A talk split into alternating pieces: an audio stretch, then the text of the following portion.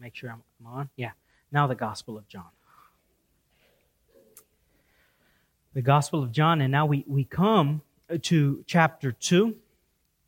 John chapter 2 and the wedding at Cana. Let me read the words of John chapter 2, verses 1 through 12. You hear the word of the Lord. On the third day, there was a wedding in Cana of Galilee, and the mother of Jesus was there. Now, both Jesus and his disciples were invited to the wedding. And when they ran out of wine, the mother of Jesus said to him, They have no wine. And Jesus said to her, Woman, what does your concern have to do with me? My hour has not yet come. His mother said to the servant, Whatever he says to you, do it. Now there were set there six water pots of stone, according to the manner of purification of the Jews, contain, contain, containing twenty or thirty gallons apiece. Jesus said to them, Fill the water pots with water. And they filled them up to the brim. And he said to them, Draw some out now, and take it to the master of the feast. And they took it. When the master of the feast had tasted the water that was made wine and did not know where it came from, but the servants who had drawn the water knew, the master of the feast called the bridegroom. And he said to him, Every man at the beginning sets out the good wine, and when the guests have well drunk, then the inferior. You have kept the good wine until now. This beginning of signs Jesus did in Cana of Galilee and manifested his glory, and his disciples believed in him. After this, he went down to Capernaum, he, his mother, his brothers, and his disciples, and they did not stay there many days. Amen. Let's pray. Heavenly Father, we thank you again for the opportunity of gathering together with your people, Lord, to uh, hear your word preached. I ask now that you would be here, Lord, uh, by your Spirit. Grant me aid. Help me, Lord, to declare the, your truth from this text for the edification of your people. Help your people listen, Lord. Help them hear and understand and apply these things. And may those who are here who do not believe, Lord, may they come to believe in the Son of God. In his name we pray. Amen.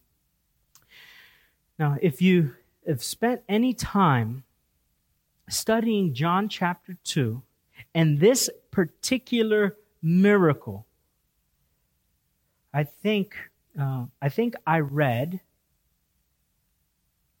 20 commentaries, and they all say a bunch of things about this miracle, allegories and all such things. And I listened to a bunch of sermons at least seven or eight good preachers. I was edified, but they say all kinds of things about John chapter 2. So you'll hear things like this, and not this is not all wrong, but I think it it kind of hovers over the direct meaning of the passage. So they'll say things like this. Uh, John chapter 2 is really Jesus putting his sign, his seal upon weddings and marriage. And what Jesus wants to do here by appearing at this marriage is he wants to solemnize, so, solemnize, solemnize, that's the word, solemnize marriage and show how important marriage is. And uh, I, he shows up, right? And he's there. So he, he's, uh, Jesus doesn't have any beef with getting married. So if you want to get married, you're free, Jesus. But that's not the point of this passage, right? You could go to Genesis where God makes man and woman, and there you got your text. You don't have to go here. That's not the main point. It's, it's there, but it's not the main point of the passage. Others go to this passage to either prove or disprove that you could drink alcohol, right? So Jesus made wine, the people drunk, we could drink. And look what it says. It actually says that they had well drunk, which means they drunk a lot. Right? So we could drink. Others go to this passage and say, no, no, no, no, no. You see, because in uh, back then, you couldn't drink the water right? So if you like went to a well and you you you know you couldn't drink the water so they would make this fermented mix so that uh, you know you wouldn't get sick. So he's not really making wine wine. This is more like a juice you know which is that is not the point of this passage but you know uh, two chapters later there's a woman at the well saying that her and her family have drunk from this well for years and there's places in the bible where people drink water and there were aquifers and people drank water right People drank water. They didn't drink wine in substitute for water. Now, you know, uh, wherever, um, I think the Bible is clear to address that particular point that um, drunkenness is a sin. The Bible makes that very clear. Being drunk or getting drunk is a sin. Being a drunk is a sin. Kind of two different things, right? Like being a drunk is somebody, I'm drunk all the time right? There's not a day where I'm not, that's being a drunk. And now getting drunk is a sin. And multiple places we can go to, but it's clear. That's a sin. Having alcohol is not a sin. Now, there are people who might struggle with that issue, either because they were alcoholics or uninformed consciences, right? And we would never want to put a stumbling block before you, right? So if you abstain, for conscience sake or because of past sins, well, amen. Praise God for that. But that's not the point of this passage. That's not what, what Jesus is, that's not the point of the text. Now, now consider some things here. So, so, so uh, kind of a Bible study approach, right? What are some of the the things that you would expect, right? So, if the point was the wedding, right? What would you hear about? the bride. Right? There's no who where, right? You don't they they don't tell you what her dress looked like, what the bridesmaid wore, the flower, the arrangements. You get none of that information. The bridegroom, right? You you you, you know, the, the husband he kind of doesn't matter really in the wedding too much, you know, but you know, that's why that's well anyway. I was going to make a joke, but I won't.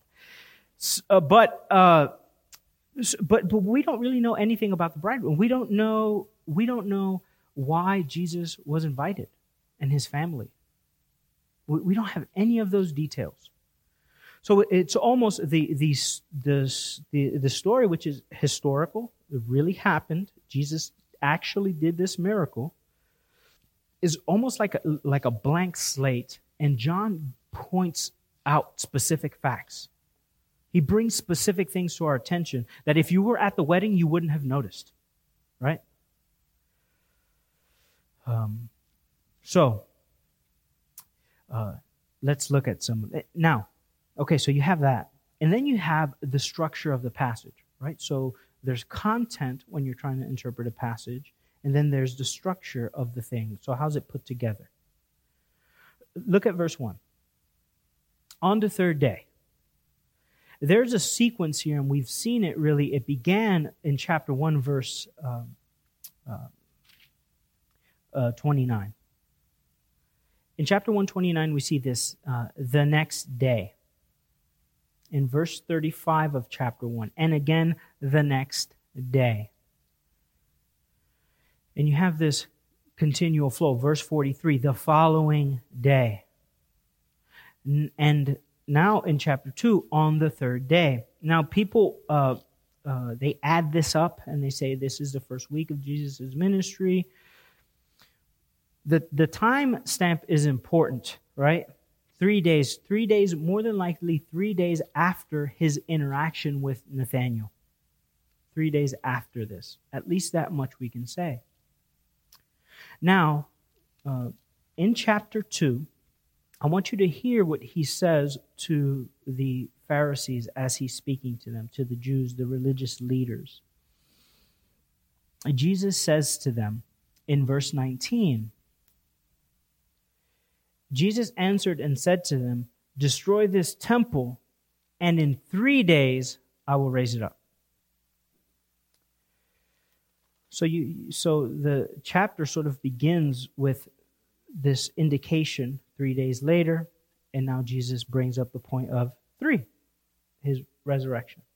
Okay, so that's one thing. On a, on a, so, so that's the, the whole chapter. Now look at verse 1. On the third day, there was a wedding in Cana of Galilee, and the mother of Jesus was there. Right? So, so, so they come into Cana of Galilee. They're coming from Capernaum. Look at how verse 12 ends. After this, he went down to Capernaum, he, his mother, his brothers, and his disciples, and they did not stay there many days. So you have him coming into Cana, and then he's leaving Cana of Galilee. Verse 13, he's in Jerusalem at the temple, and now look at the last verse. Uh, excuse me, verse 23. Now, when Jesus was in Jerusalem at the Passover during the feast, many believed in his name when they saw the sign. Uh, yes, when they saw the sign which he had done. But Jesus did not commit himself to them because he knew all men and had no need that any should testify of man, for he knew what was in man. That takes us back to so so in chapters uh, excuse me, in 12, 1 through 12, it's bracketed by him going into Cana of Galilee and him coming back out. He enters the temple. And uh, remember, the temple was the place where God met with men? That, that's where they went to offer all of their sacrifice. That's where they went to do all of their religious duties. And when the chapter ends, we have this indication um, uh, that Jesus did not tr- entrust himself to men because he knew what was in man. Does any of that sound familiar? When he's speaking to Nathanael, he knew what was in Nathanael. He walks up to Nathanael and he says, Ah, an Israelite in word and in deed. He knew who he was. Not only that, he uses that imagery from the vision that Jacob received and he says that I am the place where God meets with man. I'm the ladder. I'm, I'm the ladder to heaven. And when he says that to Nathanael, he says these words in verse 50 of chapter 1.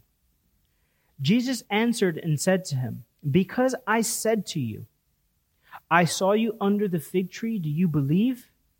You will see greater things, things than these. And he said to him, Most assuredly I say to you, hereafter you shall see heaven open and the angels of God ascending and descending on the Son of Man.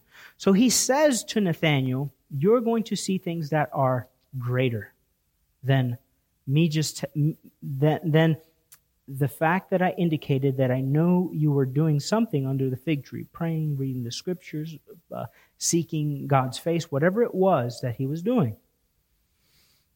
So uh, these things are all connected. There's no coincidences here. And now look, to highlight this, back to John chapter 2, verse 1.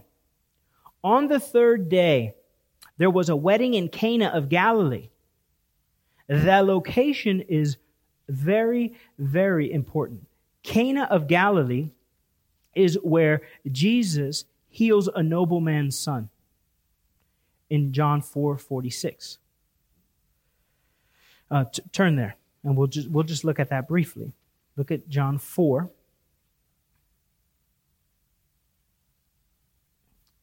And uh, beginning at verse 46.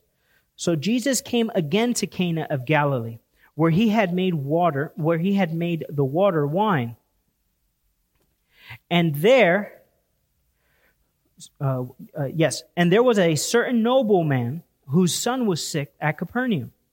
When he had heard that Jesus had come out of Galilee, in, uh, in, uh, out of Judea into Galilee, he went to him and implored him to come to heal his son, for he was at the point of death. And Jesus heals the young man. Okay? That's one. Now, uh, there is another reference that's important um, with regards to Cana of Galilee. And that is in chapter uh, 21. Look at chapter 21, verse 2. John 21, verse 2.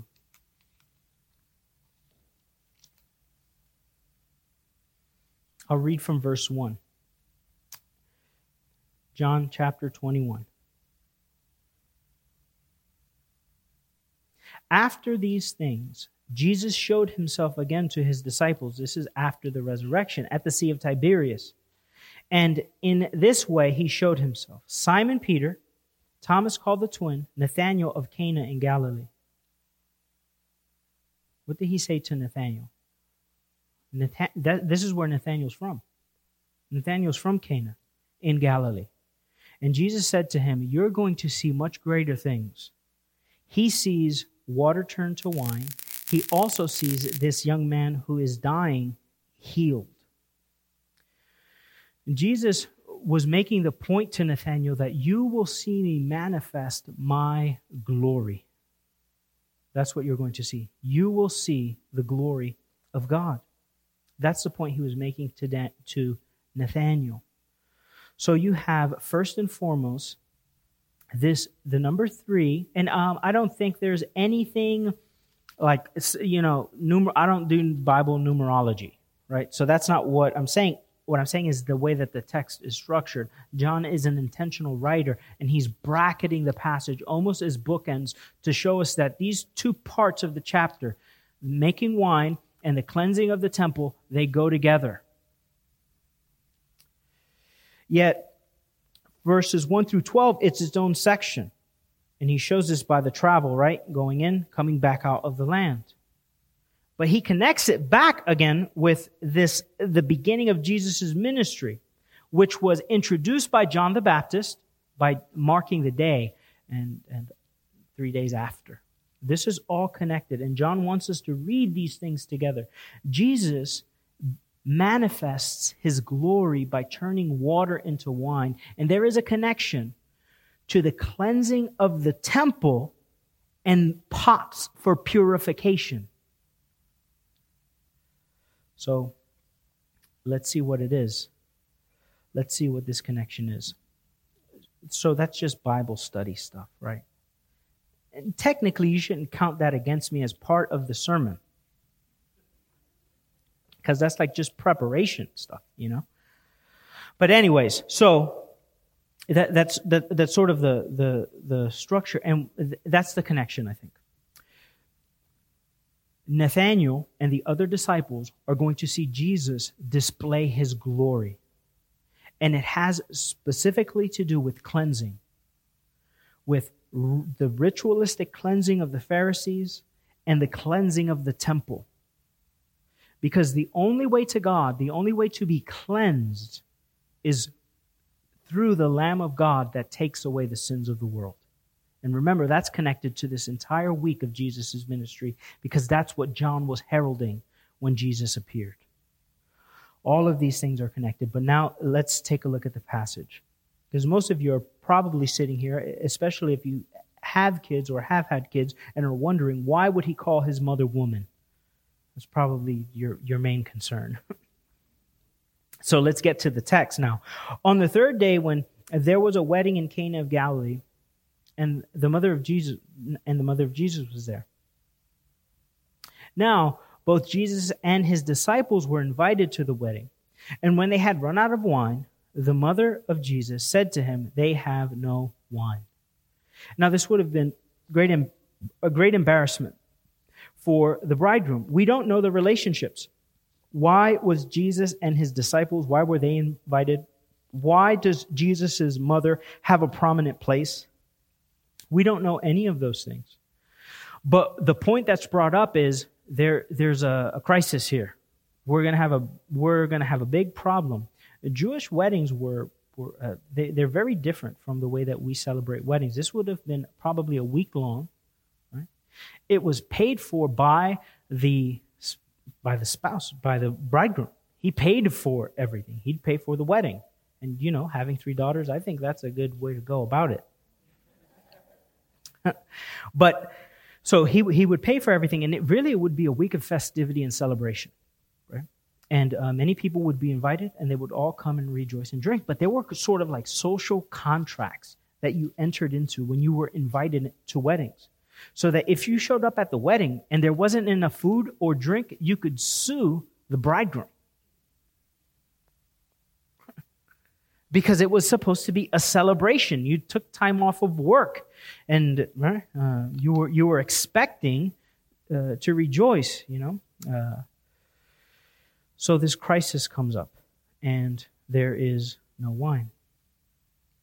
And Jesus now, he says to his mother, he says, Woman, what does your concern have to do with me? My hour has not yet come.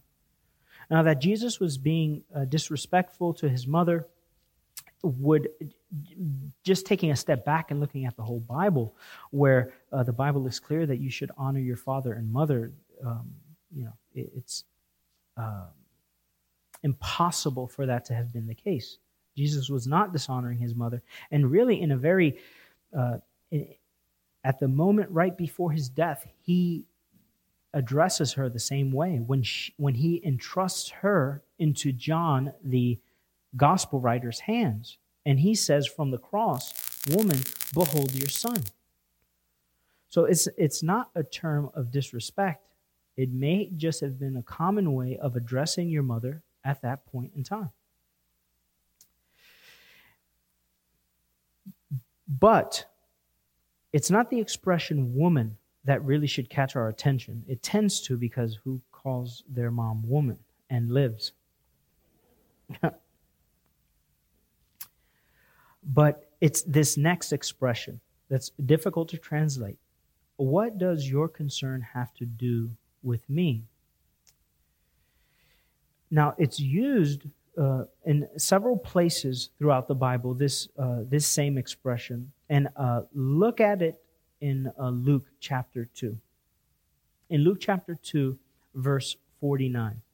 Excuse me. That's, that's, uh, that's coming later. That's not it. It's, um, um, it's in, uh, excuse me, 2 Samuel 19, 22. 2 Samuel 19, 22.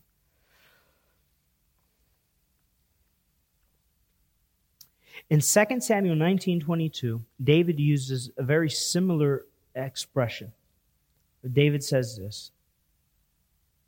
And remember, uh, David is being cursed now. He's, he's, this is after uh, Absalom's sin, and he's leaving, and um, he's being cursed. And one of his men says, Do you want me to go kill this guy, David? And David says, What have I to do with you?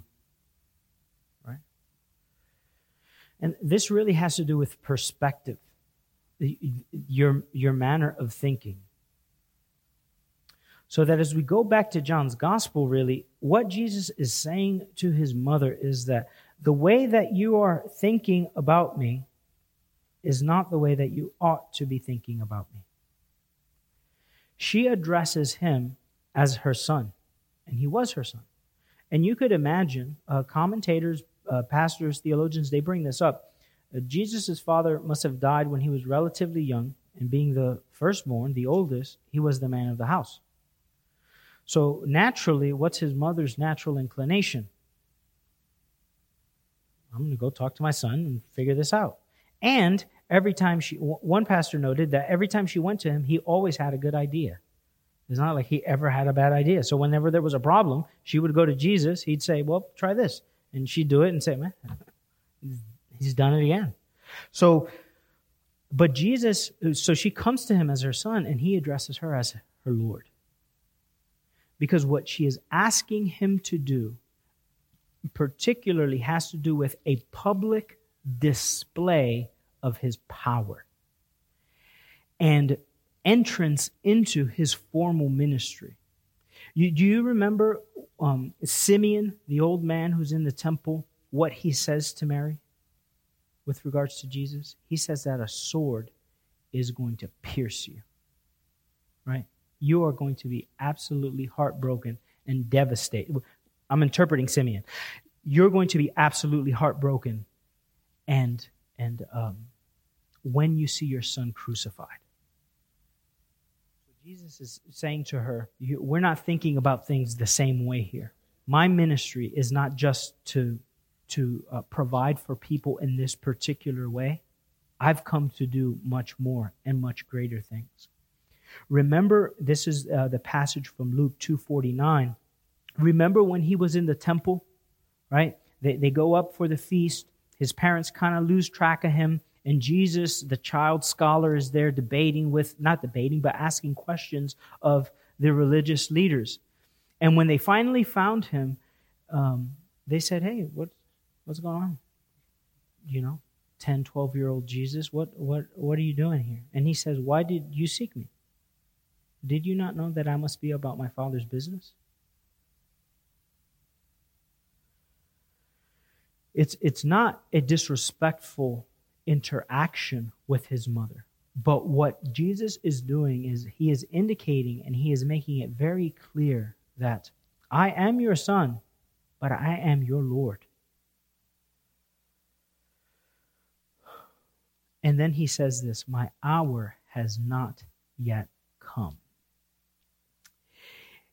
The reason he, he, he says this is because when Jesus, uh, when Jesus begins to display openly that he is the Messiah, the religious leaders want to kill him. It starts right away. Uh, we can apply this. Religious hypocrites hate true believers. Religious hypocrites hate true believers. They can't stand it because uh, darkness hates the light. They want nothing to do with it. And Jesus was a light, burning bright, like the sun. And the, the, the religious leaders, they, they, you know, they were like Gollum, right? They found their precious, right? Which was their rule and reign over the Jewish people. And they had grown to hate the sun. So what do they want to do? They wanted to, to be in the darkness. They hated the sun. They hated the light. And Christ, by means of his works, was now displaying his sovereign, uh, his sovereign prerogative and power as the Messiah. And he was going to come and take the vineyard that belonged to his father so they wanted to kill him. That's why Jesus says this about his hour. My hour has not yet come. And the hour is very important. So, in chapter 7, verse 6, look at how Jesus refers to this. Let's look at the context there. Jesus' is hour, his hour. 7 6.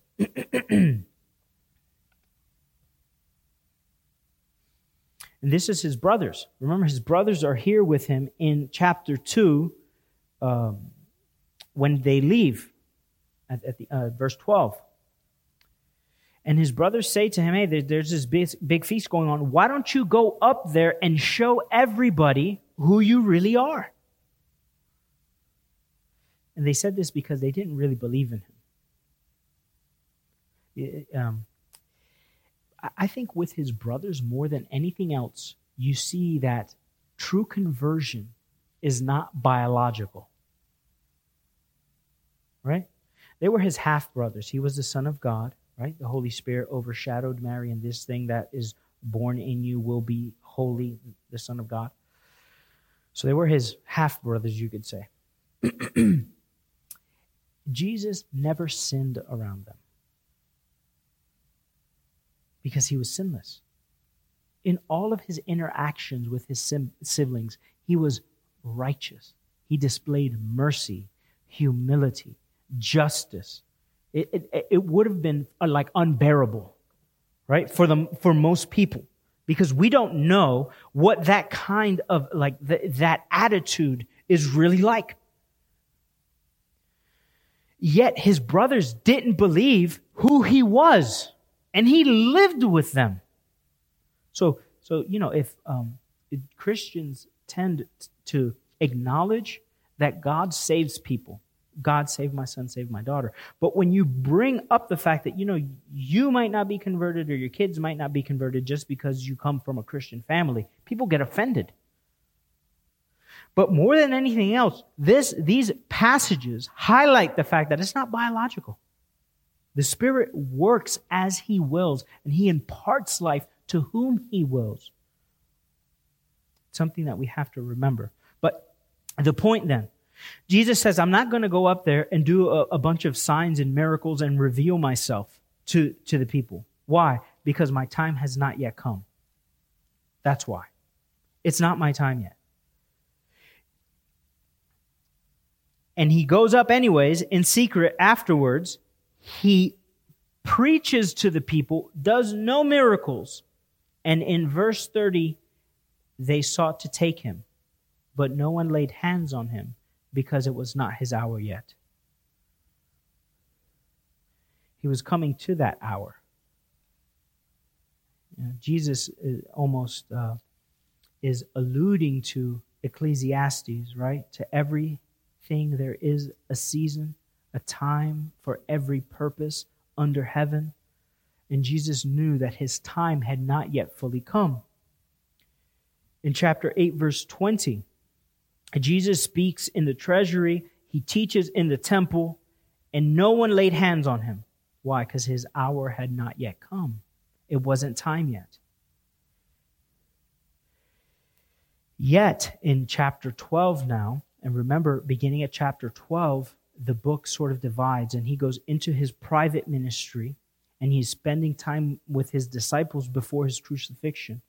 And he says to them, The hour has come that the Son of Man should be glorified. Wasn't he glorified when they saw the miracles? Those were cumulative. They were giving glimpses of who the Son of God is, of who the Messiah is. There were small pictures, snippets, and as each one unfolds, it reveals more and more of who Christ is. And now he says, The hour has come that the Son of Man should be glorified. In chapter 3, verse 1, he's washing the disciples' feet. And we hear these words. Now, before the, before the feast of the Passover, when Jesus knew that his hour had come, and now something is added, and that he should depart from this world to the Father, having loved his own who were in the world, he loved them to the end. The hour of Christ, the point where he is going to be glorified, is where he displays his love for his people to the fullest. That is uh, one example, uh, one way to understand the cross. The cross is the glorification of Christ. Why? Because it is the revelation of his love for sinners. God is exalting his love for the unlovable by dying for them. Christ comes into the world to save sinners. As the hour, you know, as the hour gets closer, the point of his glorification is going to come closer and closer where he will die and his glory will be revealed. Of course, this is all in conjunction with his resurrection and ascension to the Father but this is a manifestation of his love, of his love for his people, as he reveals himself to them. Back to John chapter 2. Jesus said to her, Woman, what does your concern have to do with me? My hour has not yet come. And you would think that this kind of rebuff would maybe uh, push his mother away, but it doesn't at all. The rebuff does not uh, push his mother away at all. What it does, it, it, it displays her faith in her son. Jesus does this often. Uh, look at Matthew chapter 15. If you turn to Matthew, Matthew chapter 15, um, Jesus is going to heal a Gentile woman's daughter, beginning at verse uh, 21. And uh, so this woman comes, a woman from Canaan, uh, and she's crying, Have mercy on me, Lord. Son of David, my daughter is severely demon possessed. But he doesn't say anything to her. He doesn't respond to her. And she's crying out for mercy. And then his disciples tell him, at least tell her to leave because she's bothered, like she's bothered. She's making a, a public, a spectacle, right? Begging you to heal her daughter and you're not even talking to her. Tell her to leave. And he says to her, I was sent not, I was, excuse me, I was not sent except to the lost sheep of the house of Israel. That's, that's where I was sent. What, what's Jesus doing there? What Jesus is doing there is similar, I think, to what he does to his mother, which is he's challenging her faith. What is this woman going to do? Oh, he only came for the Jews. All right, then I'll just let my daughter die. Oh, not at all. Then she came and worshiped him, saying, Help me. Right? It, it the, the, the, the persevering nature of faith. When we pray, and it, God or make, we make a request and it appears like the Lord is not answering. What do you do? Do you just say, well, he's not going to answer the prayer? No, she continues. She worshiped him. And he said, It is not good to take the children's bread and throw it to the little dogs.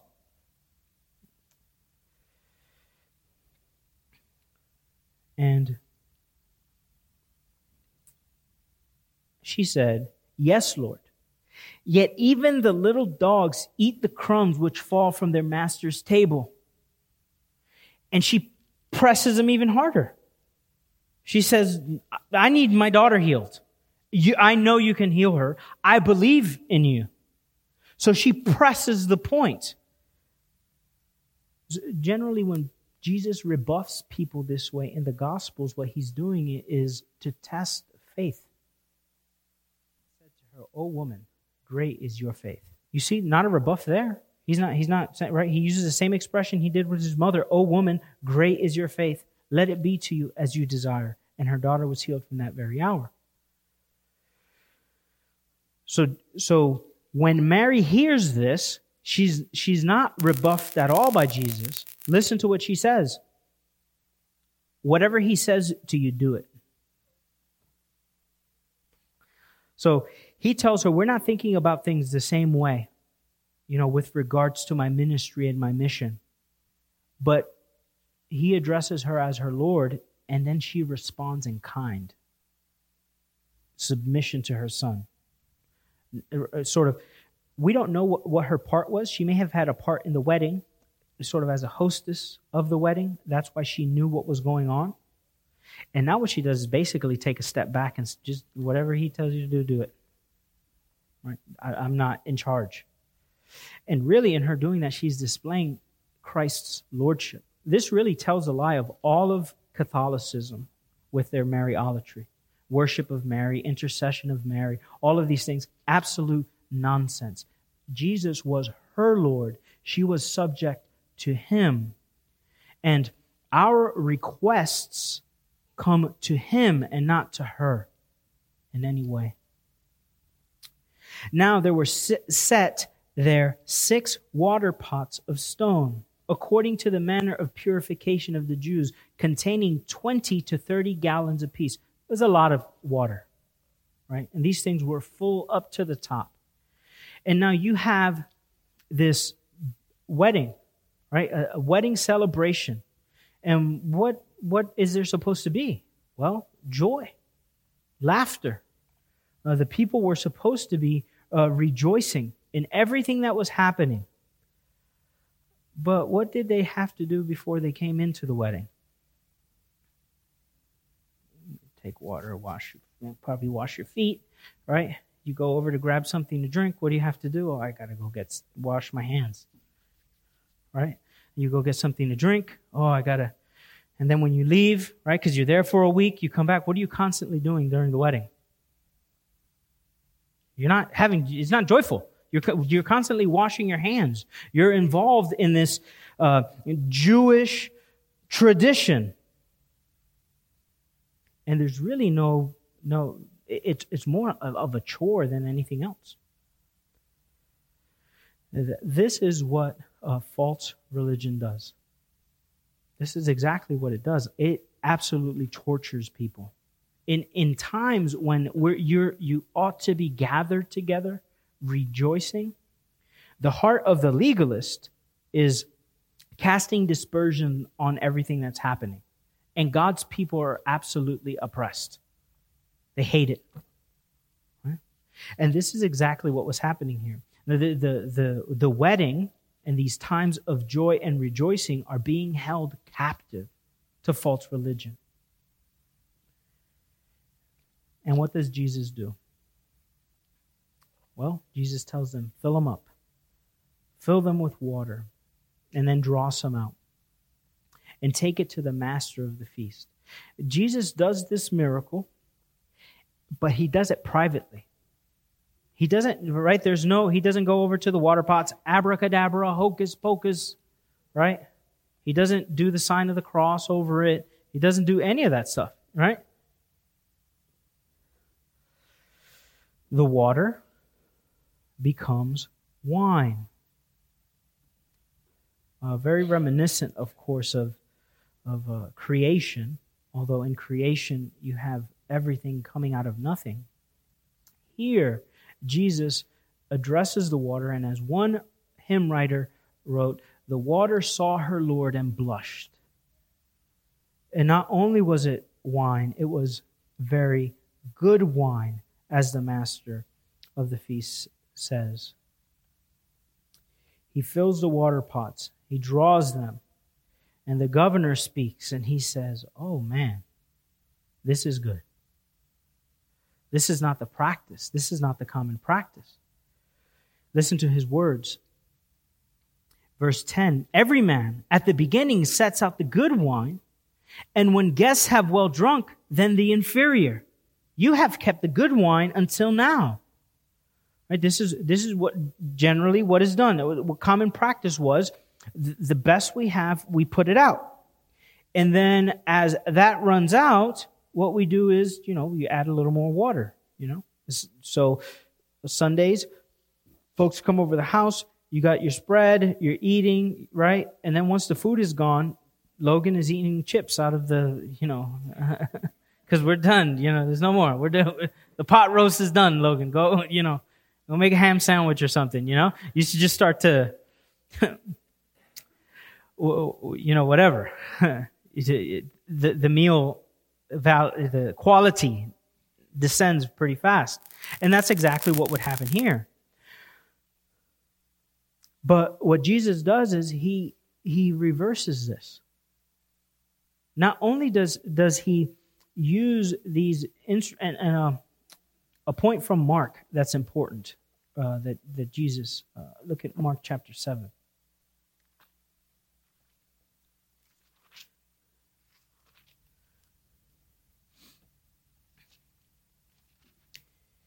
um, in um, uh, we'll read um, we'll read from verse four because you'll get an idea of how uh, from verse three. I'm sorry. Well, let's read the whole thing. Verse one. Then the Pharisees and some of the scribes came together to him, having come from Jerusalem. Now, when they saw some of his disciples eating bread with defiled that is, with unwashed hands, they found fault. So you'd be at a wedding, you know, you're eating a sandwich, turkey, of course, because you're a Jew. You're eating a turkey sandwich, and they're like, oh, you didn't wash your hands. They're making a fuss all the time, right? And it's not just a soft fuss, like, you know, when, uh, but it was like you're sinning, right? What you're doing right now. We have this tradition. And if you don't live in accord with this tradition, you're not right with God. For the Pharisees, verse 3, and all the Jews do not eat unless they wash their hands in a special way, holding the tradition of the elders. When they come from the market, they do not eat unless they wash.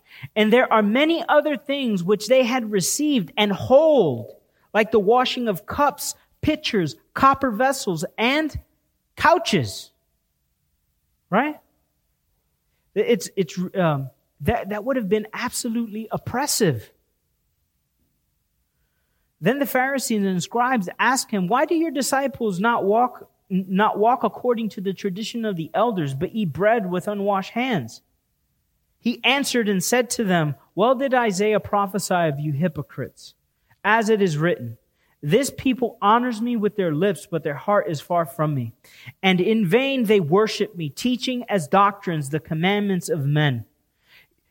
Jesus took offense at this kind of, uh, of religion where it's just the form of the thing, right? Like, no, we, we, uh, yeah, we, we get together on, you know, every third Thursday to do a potluck and we get together on Mondays for prayer meeting and we come to church on Sunday and we look our best and we sit where we're supposed to sit and we stand when we stand and everything is the way that it's supposed to be. And that is sufficient. And Jesus says, no, that's hypocrisy. And in vain they worship me, teaching as doctrines the commandments of men. For laying aside the commandment of God, you hold the tradition of men, the washing of pitchers and cups, and many other such things.